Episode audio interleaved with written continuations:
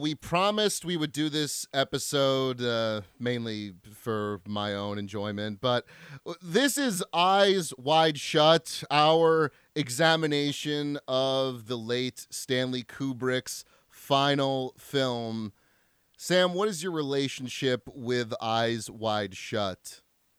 Uh, I play everyone in the orgy sequence. That actually makes sense. They are very, uh, you know, y- you have an equally uh, chiseled frame. Yeah, I have dope titties, but um, no, I, I've seen this movie uh, definitely a few times. I, like many other uh, young white males, have seen this movie and plenty of the other Stanley Kubrick oeuvre multiple times. Kubrick's definitely one of my favorite directors, even though it's obviously cliched. I think it's cliched for a reason, and uh, I'm excited to talk about all the weird stuff that happens in this film.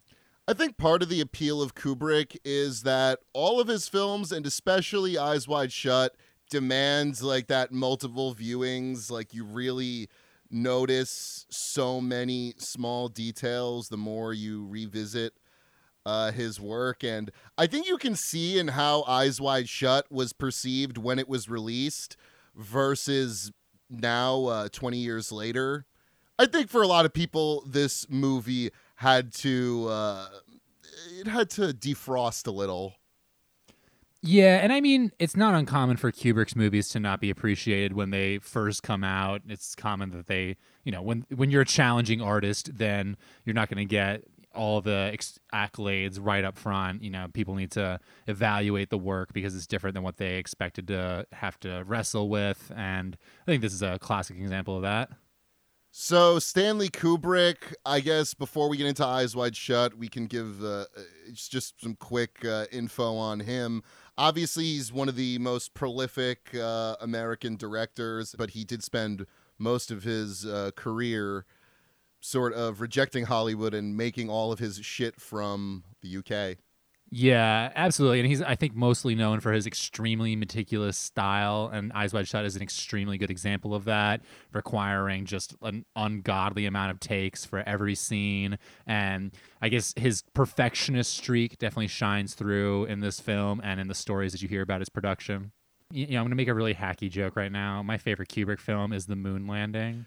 Do we Sorry, have I had to, to get it out of my system. I had to get it out of my system. okay that did come up in my research uh, on this episode. So apparently there just genuinely is not really much to that. Uh, it's the same kind of logic that flat earth people use that well we couldn't see neil armstrong step on the moon. We only saw it on television. And who was a master of filming things? Stanley kubrick yeah, and I mean, if you watch Space Odyssey, which came out one year before uh, the moon landing footage came out, quote unquote, it, if you're gonna compare the two, the moon looks like complete shit in that 1969 footage. Looks totally fake. Whereas Stanley Kubrick's presentation of the moon and like the opening sequence of 2001: A Space Odyssey is absolutely like rivals i guess something you would see even in like today. I don't think it's like unreasonable to say that. For the time it was an unbelievable feat of tech of you know technology. But either way th- like i guess what we're getting at is that this eh, Kubrick's movies because they're so detailed because they're so very specific in all the imagery that they use they are fertile ground for conspiracy theorists, which is why it's a good thing for us to tie into our Epstein discussion from last week. Because, as I said, you know, Epstein, th- this whole mishigas with his quote unquote suicide or whatever, it will turn you into a conspiracy theorist if you're not already headed there anyway. And I think Kubrick movies have a similar effect on people. There, people have unpacked the conspiracy theory messages that are supposedly in The Shining, that are supposedly in Eyes Wide Shut. There's a whole documentary about, uh, you know, the Room 237. Yeah, I've seen it. yeah, I've seen it too. It's not that good. It, I definitely could feel my brain cooking, like and becoming well done, as just solidified and gray and brown and smooth in my head, like as I watched it. Yeah, and I even read about uh, how Kubrick's assistant Leon Vitali himself, who like was the man who shepherded Eyes Wide Shut through like post Stanley Kubrick's death. You know, it was shown to executives at Warner Brothers and Tom Cruise and Nicole Kidman like uh, just about a week before Kubrick died. So Leon Vitali had to, you know, he was like Kubrick's main guy. And he claimed that everything in room 237 is complete horse shit. So Shocking. with the Kubrick conspiracies, I have a feeling that there is a lot of sort of mythologizing Kubrick as a sort of all knowing artist. And while he definitely is that sort of singular visionary director, certainly one of a kind voice, I don't believe that he held the key to like unlocking the secrets of the universe. I, I just think he was a brilliant filmmaker, you know? Yeah, and if you feel that way, if you see these keys to the universe in his work, it's just sort of indicative of how brilliant of a director he is. But either way, I guess let's give some background on Eyes Wide Shut. This is a legendary movie shoot. It was over 15 months, which included an unbroken shoot period of like 46 weeks or something. The I think it's the longest in history. Yes, and basically that included the unbroken chain of 46 weeks plus additional reshoots uh, a couple months later. So this was like an eternal shoot. And the descriptions of it in this book that I'm going to reference frequently in this episode, uh, this book uh, called Eyes Wide Shut Stanley Kubrick and the Making of His Final Film by Robert P. Kolker and Nathan Abrams. This book is really good if you're into this movie uh, in terms of detailing the production and having a lot of like cool notes, you know, directly from Kubrick's notes. The shoot itself was relaxed in terms of they had endless time to do anything they wanted because outside of Hollywood, I guess Kubrick was able to film for much cheaper and therefore get a lot more out of his you know actors and the sets and stuff because didn't have quite the same like uh rushed constraints as Hollywood. And to that extent, of course, this movie famously features Tom Cruise and Nicole Kidman as the leads. Tom Cruise is in almost every scene of the film, and it's sort of at the height of his career. He's making like $20 million per movie, and uh, he winds up taking a pay cut for this movie and working 12 to 16 hour days. Of course, famously, Kubrick forces you to do a gajillion takes for everything. And people, I, I feel like the accounts of the shoot say that Tom Cruise has actually had a really good, I, I don't know, a really good demeanor throughout all of it, despite the extreme circumstances. That's right. So Tom Cruise definitely was like fully game and like totally submitted himself to everything Kubrick wanted. And there is this great quote from Leon Vitali in the book that I mentioned before. This is about you know what happened when Stanley Kubrick forced the actors to do 70, 80, 90 takes and what happens is you drop all pretense about acting and you're getting there in a really normal and natural way. People don't always stand there and think through every word before they say it in life. The acting process starts to go away and erode, and you start to become until Stanley thought you were ready to shoot. He could go as far as filming 70 or more takes of a scene or even a small bit of business in order to get the performance or gesture he needed. Stanley didn't do, do take after take because he enjoyed it or wanted to drive everyone crazy. The scene was either right or it wasn't right, and whatever kept it from being right had to be eliminated. Right. So, and then it gives you an idea of how much of a perfectionist he is. And then you add that to the fact that he was the one who primarily did I you know I guess a lot of the editing and he had a heavy hand in that. And so of these many many takes that he made them do he would pick the one he liked. And it might not be the one that Tom Cruise thought was the best one. And I think that a lot of people think that Tom Cruise's performance in this movie is not as good as his other movies in th- at that time period but from a technical perspective at least.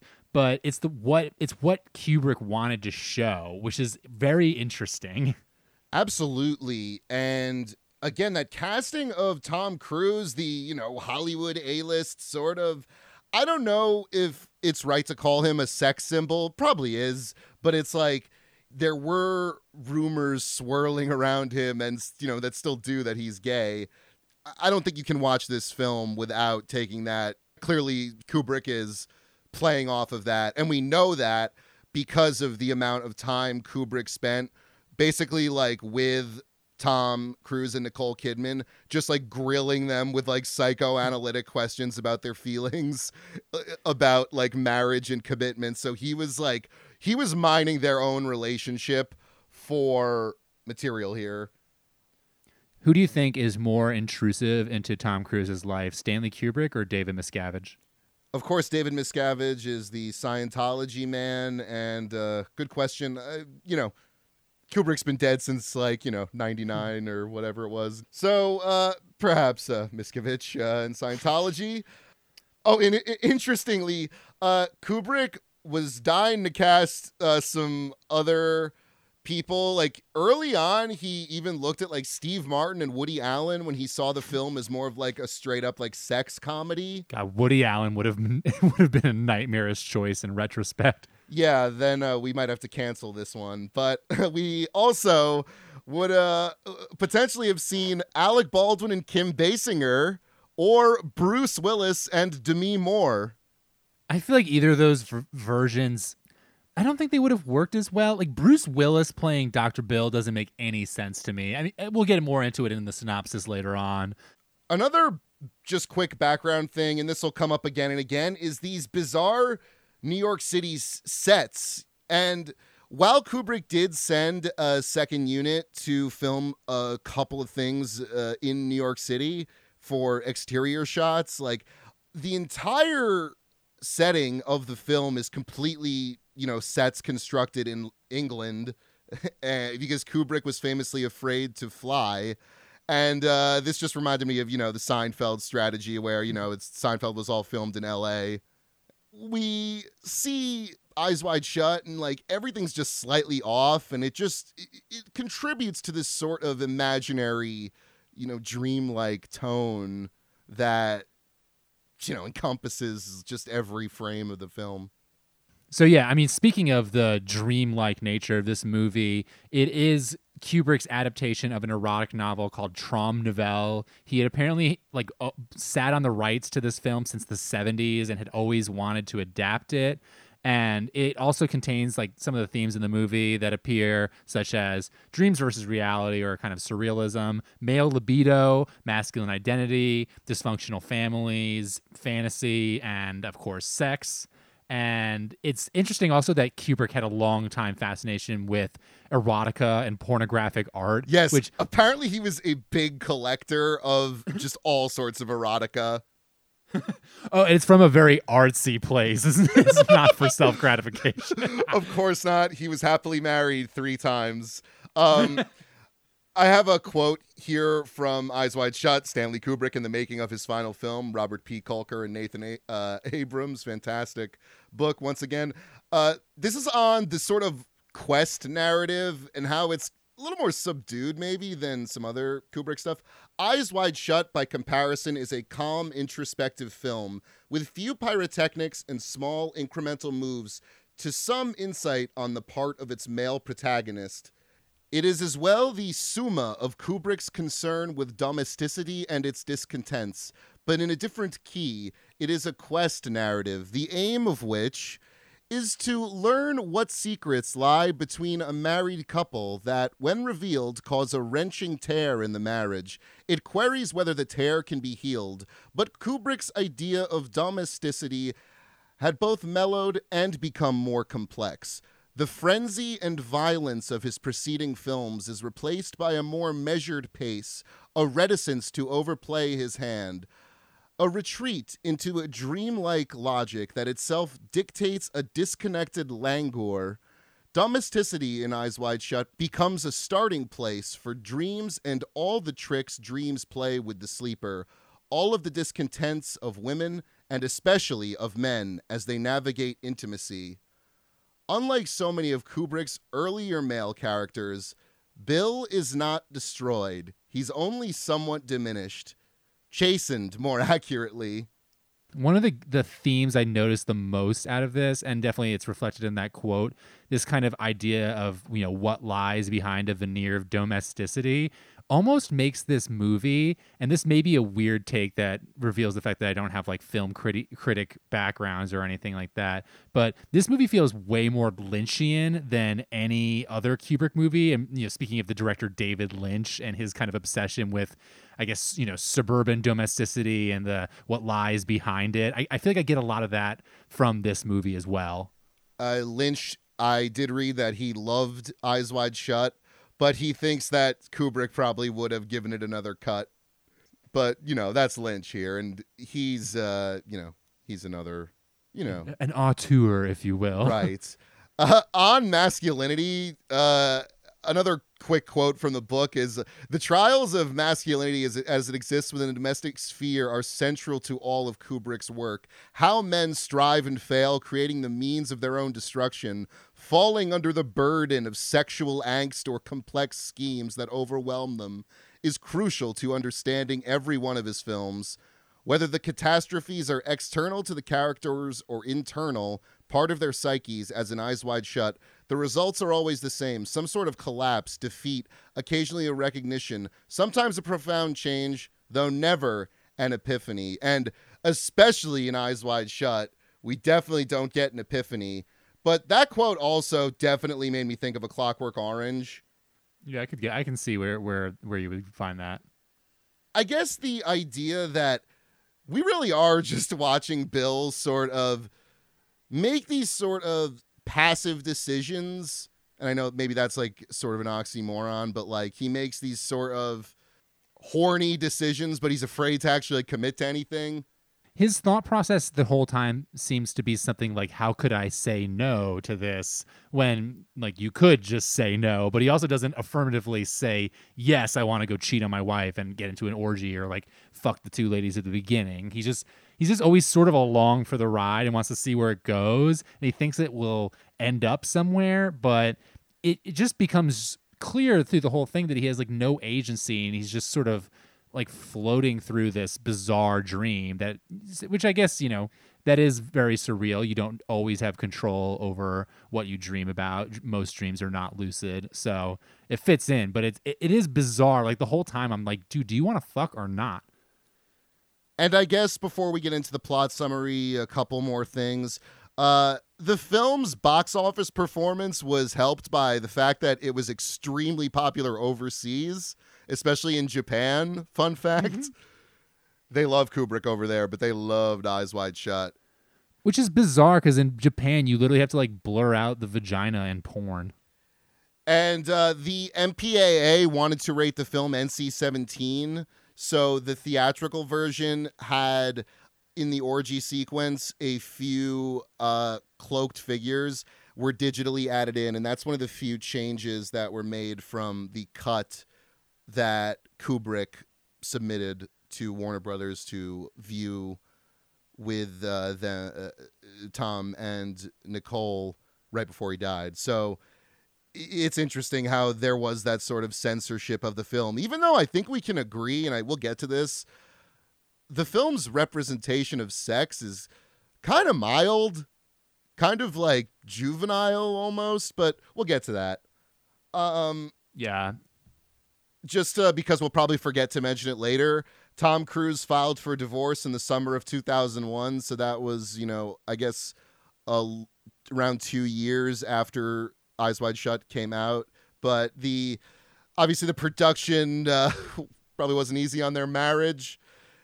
No, I mean Stanley Kubrick apparently like antagonized their marriage and tried to get them to distrust one another actively, even to the point that when Nicole Kidman filmed scenes in which the you know it's a dream sequence in which the naval officer, which we will get into, is just really like you know really going to town on her, like you know I guess not it's not like hardcore or anything, but they are having you know pretty clear sex and it's like Tom Cruise's or I guess Dr. Bill's nightmarish vision of like what her fantasy was. And after filming that, I guess Kubrick did not allow Kidman to tell Tom Cruise what had happened during the shoot of those scenes. Tom Cruise was not allowed to be there. And so he basically just for six days was like, What is my wife doing with this man filming this sex scene? Which I don't know. I feel like that probably happens in you know the acting world, but it's not like an active choice by the director always. Whereas in this case, Stanley Kubrick was like, no, I want to build this kind of bizarre distrust between this husband and wife duo. And how often is this sort of plot told with actors who are like an extremely famous Hollywood couple? No, at this time they were like dominating the, you know, dominating the press and the gossip blog or not blogs, whatever, whatever the blog equivalent was at that time. rags. Like newspapers, yeah, rags. Let's let's just dive into the plot summary here, uh, unless you have anything else. No, let's get into it. So we open on a shot of Nicole Kidman like dropping her dress, and like the first thing you see in the movie is like her Whoa, whoa, naked. whoa. Kid man. Epstein? Did I just blow your mind? Ghislaine Maxwell, In-N-Out Burger. You know, I think the one thing we didn't mention that I, I regret not mentioning on our two part Epstein episode was I, we didn't really get into the CIA stuff much, but you know, it's it's pretty clear that Epstein was uh, i- an intelligence asset. Yeah. Well, we got a lot to bite off with this episode. let's let's table that. All right, so the first thing uh, after that is Dr. Bill, Tom Cruise, and his wife Alice, Nicole Kidman, go to a party thrown by uh, Ziegler, who is a rich patient of uh, Dr. Bill's. And uh, yes, this like very decadent party that you know they're thrust into, and they make it clear they don't really know anybody. Yeah, and even Nicole Kidman's character, or, you know, Alice at one point complains that the party is so extravagant. I think it's pretty obvious early on that Ziegler is from a different social class than than uh, Bill and Alice. Even though Bill and Alice are clearly like upper middle class, well-to-do people, Ziegler's like aristocratic, basically. and this is especially uh, evident when you look at the contrast between their apartment and Ziegler's home. I mean, you know, the bathroom that uh, Bill enters shortly is like is you know bigger than their apartment probably. Yeah, absolutely. And uh, I also wanted to mention that this has like the best soundtrack, besides I think maybe The Shining of any I did a uh, bad Kubrick I did a bad bad thing. what the fuck is that? well, before that, the, the the intro music uh, is that famous. It's it's qu- credited in the soundtrack as Waltz Two from Jazz Suite uh, by Sh- Shostakovich, but it's actually the suite for Variety Orchestra. And um, I, I think it's so funny. Like Kubrick has a thing with waltzes. There also famously he uses uh, Anderschoen in in the, by uh, Strauss in Space Odyssey, like the famous I guess spaceship docking scene. And I, there's something like I think that he finds he draws inspiration from in these like biz, you know random classical bits that he puts in there. It's I guess the waltz sort of reminds me of like the dance of everyday life for this upper middle class or you know going through the motions of married life. definitely yet at that party we see bill and alice both kind of splinter off and bill kind of innocently flirts with two ladies one of them is a former patient uh, and alice gets pretty close to kissing this horny european i believe he's hungarian Oh yeah, Sandor Szavost.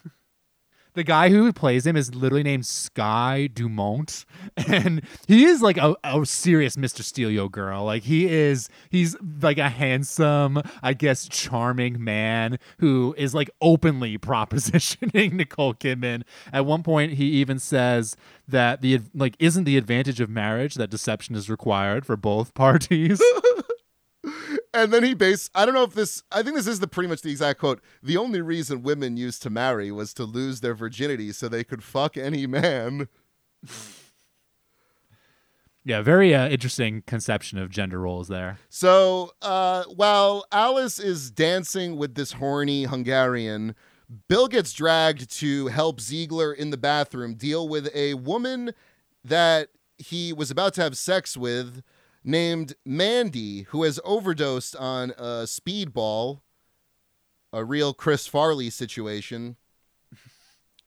Yeah, and of course we should mention that at the time that uh, Tom or that Dr. Bill is pulled away, he is like the the two ladies are like, so you can like basically are about to try to fuck his brains out, and he, this is the first of the moments in which he is not sexually gratified in this film, which is I think a recurring event.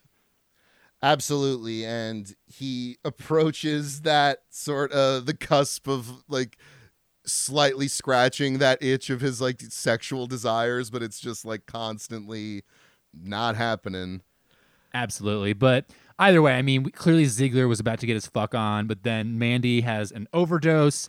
And th- I remember from that scene, the painting in the background is excruciating. It's like this pregnant woman, and um, either way, he I guess he's able to resuscitate Mandy and he's really kind of judging her when he resuscitates her. He sort of was like, you know, you're not going to let this happen again, right? When I mean, this becomes clear later on, but on the rewatch, I was like, we don't know at all what happened to this woman. like, they obviously Ziegler claims that she overdosed.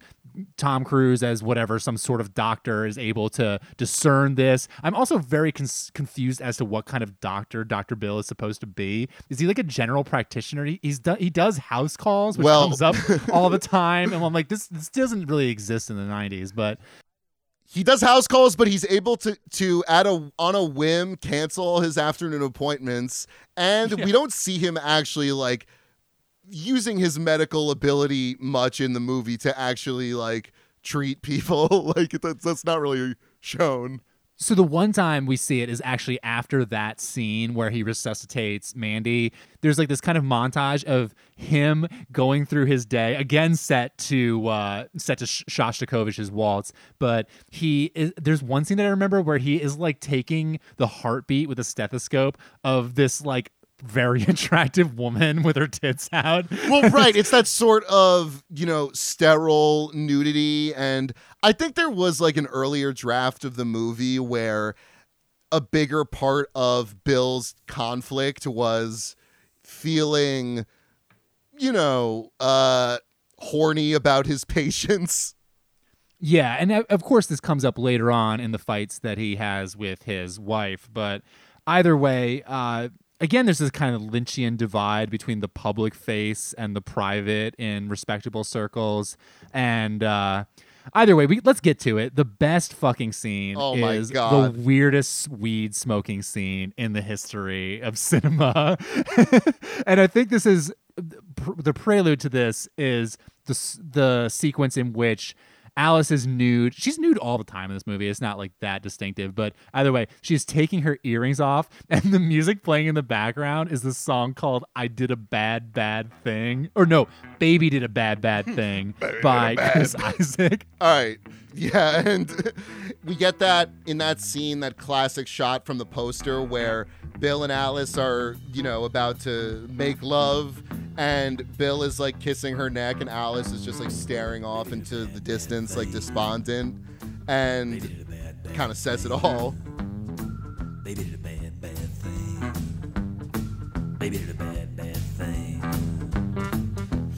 Yeah, and and I guess some background on that song. Nicole Kidman apparently used to listen to Chris Isaak while she was getting re- ready for her scenes, and Kubrick just liked it.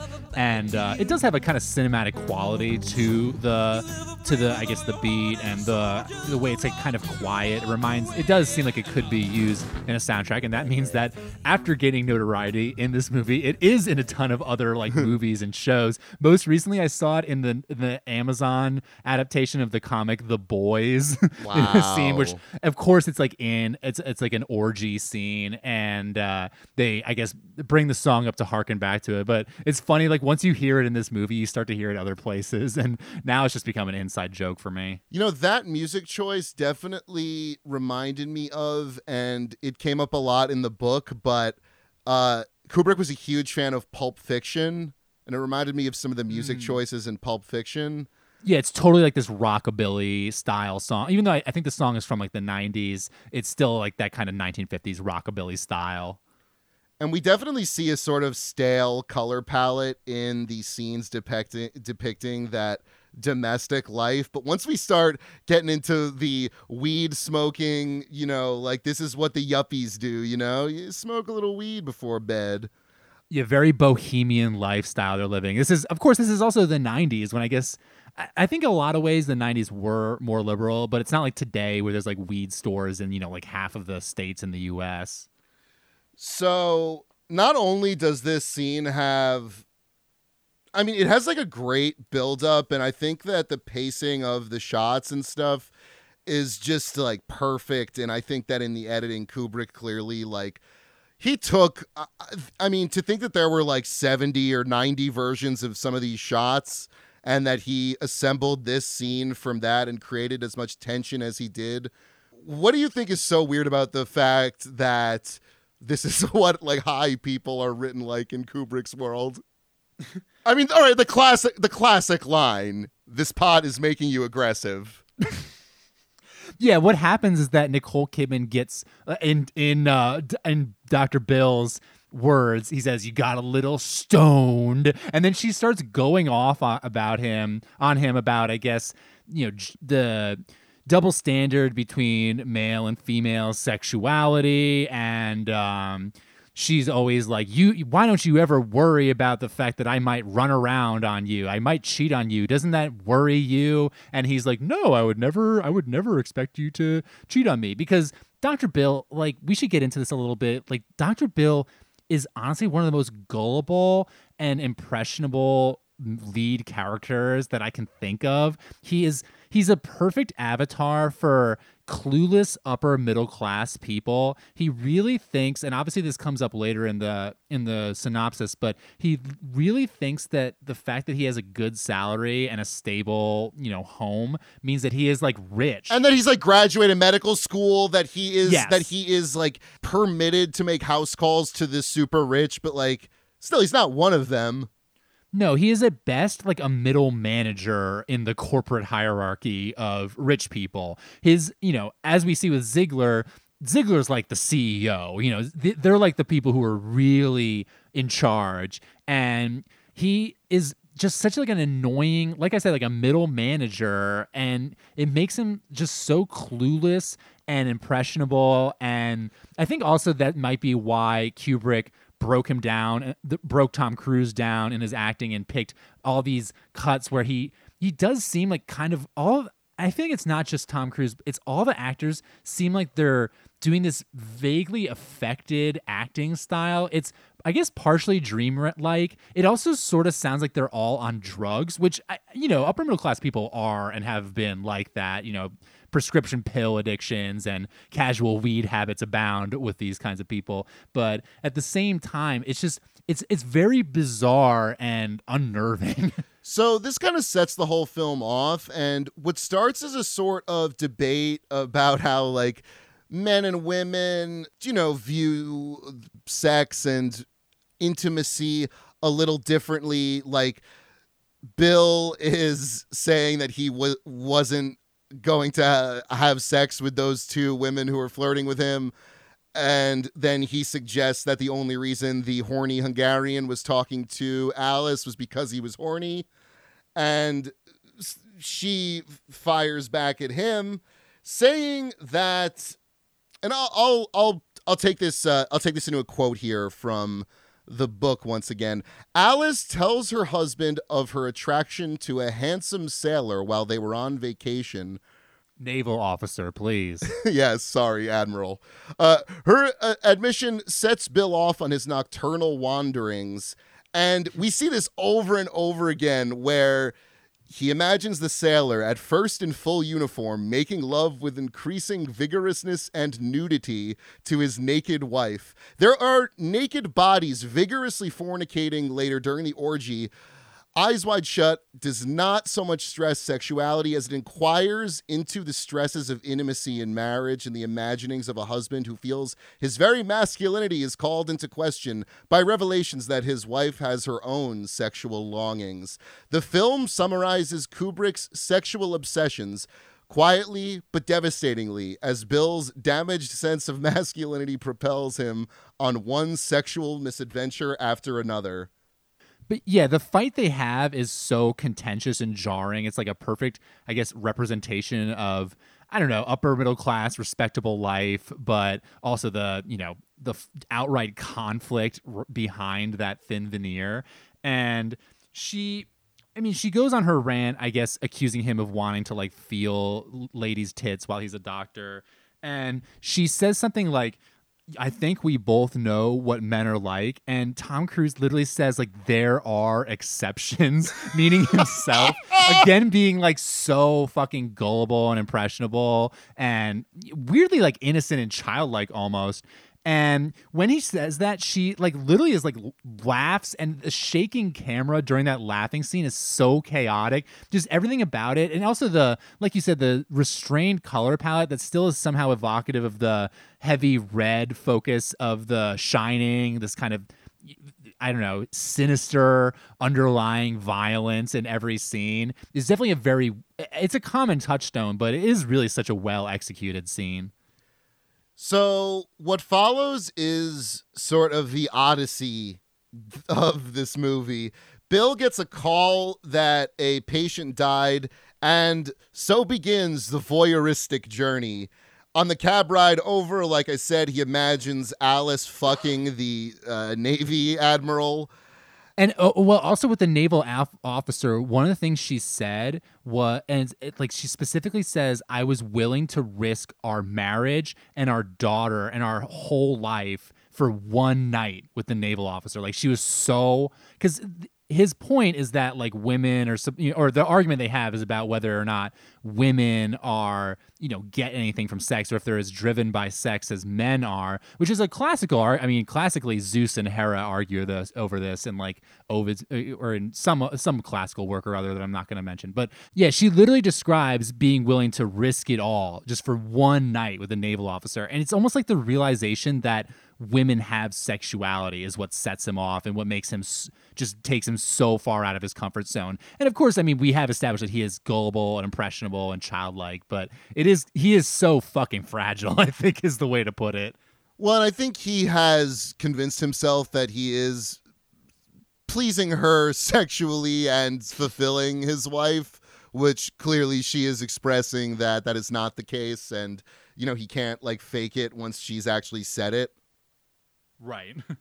so Bill arrives at the dead patient's home. The dead patient's daughter, who barely knows Bill, professes her love for him and uh, tries to kiss him. I mean, this is just another example of Bill kind of on the edge of his desires. You know, if he's so horny, why doesn't he just fucking do it already? And I definitely have a sense here that I think he's making this house call to a patient who clearly is perhaps on this Ziegler level of upperclassness, so he doesn't want to transgress in that man's home. Uh, uh, do you think maybe uh, that that could be a thing? I guess so, but I think it's more like I get the sense that like when Dr. Bill or people like Dr. Bill are with their boys, like these kind of mild mannered upper middle class professional types always did the right thing love to show their medical license at every occasion possible. I think when they're yucking it up or when they're thinking in their heads when they're they're letting their id run wild they're like i would do all these depraved things. Like i would i would totally just like ravish this woman or something. Like i'm just so so ready to cheat.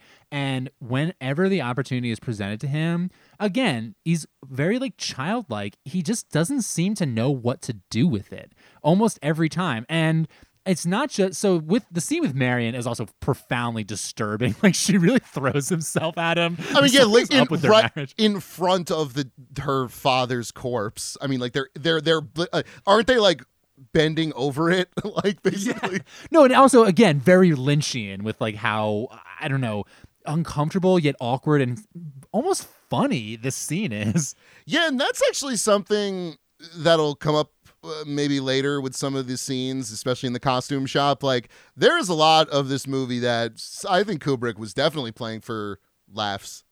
Absolutely, and we know that Kubrick has a bizarre sense of humor, obviously, but uh, either way, we should get to his next attempt at a sexual encounter. Well, okay, so Bill exits that apartment. He's walking down the street and a bunch of like ruffian teens start yelling a bunch of uh, you know gay slurs and saying he wants to fuck their asses and you know really just totally emasculating bill in public he feels like shit when suddenly he is approached by a sex worker named Domino on the street.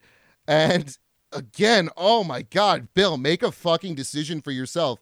He's like, she, well, she asks him, what do you want to do? And then he literally says, what do you recommend? It's like, oh. He's just on. He's just there for the ride in basically every situation that he gets himself into in these in, in these events. And uh, Dan, I'm realizing we left a very major thing out from the Ziegler party. It's where he meets Nick Nightingale. oh shit! All right, so earlier at the party. Uh, in the opening scene, Bill meets an old pal who has uh, traveled to New York City for a couple weeks to play a jazz residency. This is a friend from medical school who dropped out of medical school. And Nick Nightingale, who I forgot the actor's name, but he's uh, portrayed by another director. And it's interesting because uh, director Sydney Pollack portrays Ziegler. So there's a lot of like directors as a- actors in this movie. But uh, Nick Nightingale catches up with Bill and tells him at Ziegler's party, "Hey, why don't you come visit me where I'm playing piano?" I would say Nightingale is also a Dr. Bill case in like what kind of musician are you? He apparently has to travel. He, he literally point at one point says that he lives in Seattle, but he goes where the work is. like later we catch up with him, he's just like in a seedy club. I, I don't know. A lot of it doesn't necessarily need to make sense. It's clearly not at the forefront of what Kubrick was intending. But either way, okay. So back to Domino. Like the the entire encounter is excruciating. I, I would say that Tom Cruise as Dr. Bill is still kind of doing this bizarre, affected, drugged out, dreamlike performance. And I would say Domino almost seems like the actress who's playing her seems like she's more natural and doesn't talk as weirdly. It's sort of she is one of the first like working class people that we see on camera who gets like significant dialogue. And it's almost like she's not and she's she is someone who's like out not in this upper class or not trying to be a social climber the way uh, dr bill is. It seems like she almost is like more normal and less affected. I, I don't know if you got that vibe but either way uh, Dr. Bill obviously does not want to fuck. He still pays her for her time because he's he's honestly cucked by himself in his own brain by the image of his wife wanting to fuck the naval officer. And he is given an out with this scene with Domino because Alice calls him, so she kind of breaks up the you know, dirty talk. Yeah, he's like happy to have an excuse not to do it. From there, he goes to see Nick Nightingale, his old pal. He's playing with his jazz band at a seedy Greenwich Village club. And I'm just going to take this opportunity to, you know, I, I think that all those fucking annoying piece of shit, like normie Die Hard fans who were like, Die Hard is a Christmas movie. No, mm-hmm. Eyes Wide Shut is a Christmas movie. Clapping emojis between all of those. This is a Christmas movie, Sam. It is evident in most of the scenes, uh, you know, in the domestic spaces and in the New York City uh, exterior street shots. And I mean, marriage is the gift that keeps on giving. Either way, he goes to see Nick Nightingale at the club, and he sits through his his jazz performance, and then afterwards they chat, and Nick kind of like lets slip that he's going to be performing at a weird event later on in the evening. That's right. So there is, whoo, uh, he uh, comments that uh, he, Bill, never such women like these like i've been around but i've there he he quote never such women and then bill says to him there is no way on earth you're leaving here without taking me with you and i thought this was such a great scene because i think we get a sense of nick nightingale is kind of holding over his his friend bill.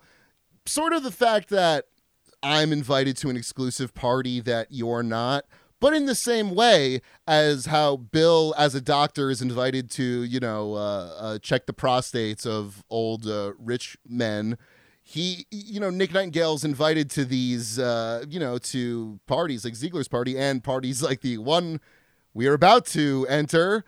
You know, where he's bl- he's blindfolded. He's not even like allowed to take part in it uh, in any of his senses. Yeah, Nightingale is blindfolded when he plays piano at the at the you know the event he's going to. And also, I mean, as you'll will play some, the music is really weird that he has to play. It's like I think about a lot because I do love the soundtrack, but it's bizarre. And imagine having to show up and play that. I don't even know.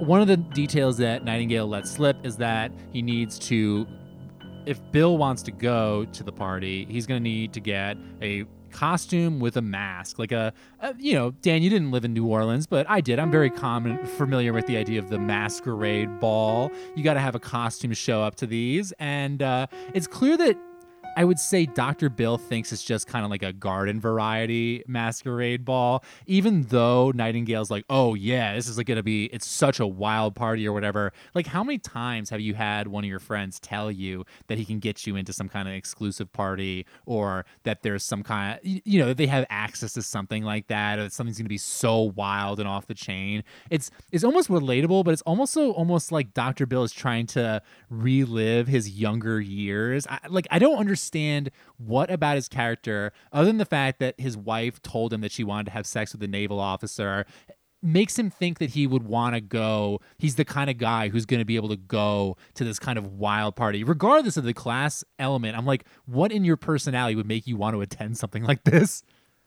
Well, I think that a as a way to cope with his sort of intrusive thoughts about getting cucked by the sailor, but also this is again a way where he can use Nick to uh, you know kind of get closer to scratching an itch that he can't even really specify what it is himself i think yeah, absolutely. So, of course, what does what does the good doctor do with the knowledge that he needs to go get a costume? He goes to exploit a working class person. he I think he shows up to the rainbow costume rental because he uh, the prior tenant or the prior owner was one of his patients and he thinks that like because of this, he'll be able to get a costume at one in the fucking morning from whoever lives there now.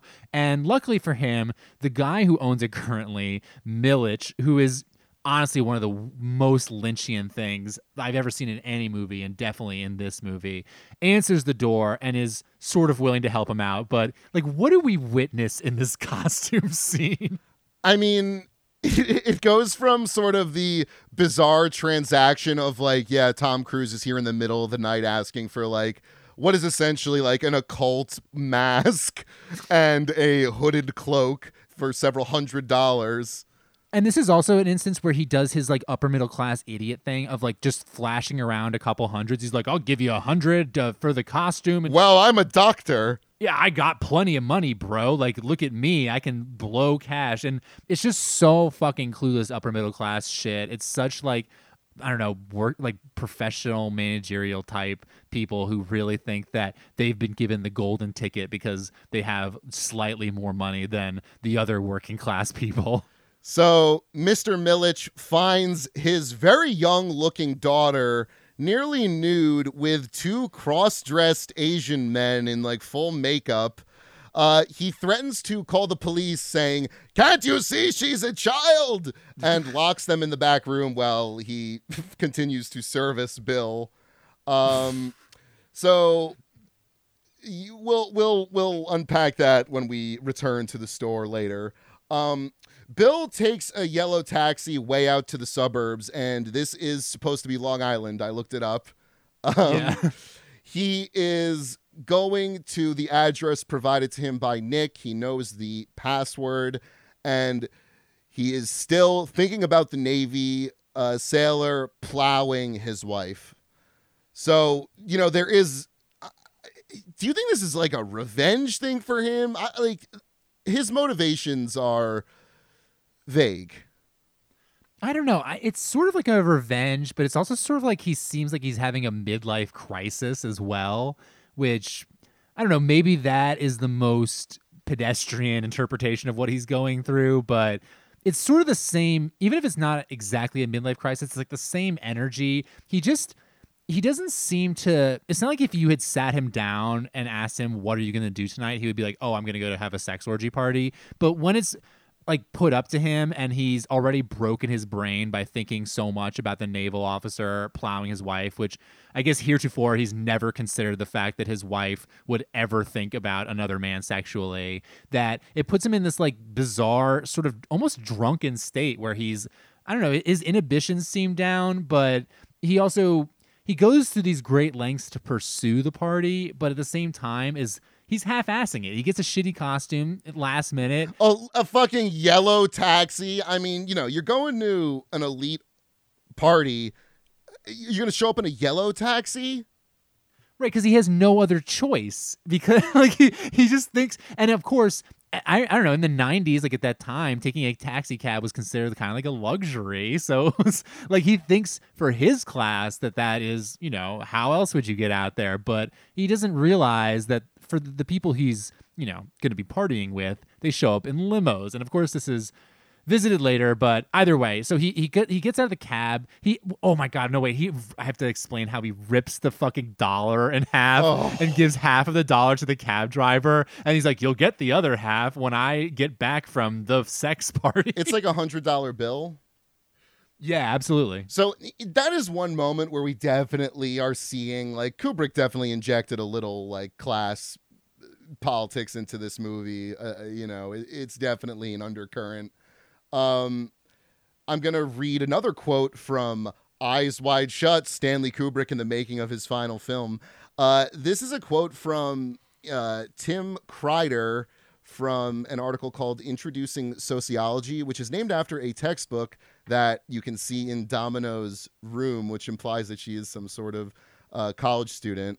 But the real pornography in this film is its lingering depiction of the shameless, naked wealth of millennial Manhattan and of the obscene effect of that wealth on our society and on the soul. National Reviewer's myopic focus on the sex and the shallow psychologies of the film's central couple the Harfords, at the expense of any other elements of the film, its trappings of stupendous wealth, its references to fin de siècle Europe, and other imperial periods, its Christmas time setting, the sum Dr. Harford spends on a single night out, let alone the unresolved mystery at its center, says more about the blindness of our elites to their own surroundings than it does about Kubrick's inadequacies as a pornographer.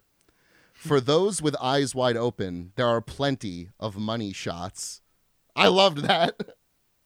No, absolutely. He just he just thinks that he can throw a couple hundreds around and get whatever he wants. He doesn't realize that there is a class of people above him who get whatever they want and they're thrown around like a lot more than a hundred. But he, he just thinks the world is about the size of a cigar box and he's not ready ready yet to have his you know worldview cracked open the way he's going to have it cracked open in the film. Thanks for listening to part one of our Eyes Wide Shut episode. Part two will be out soon.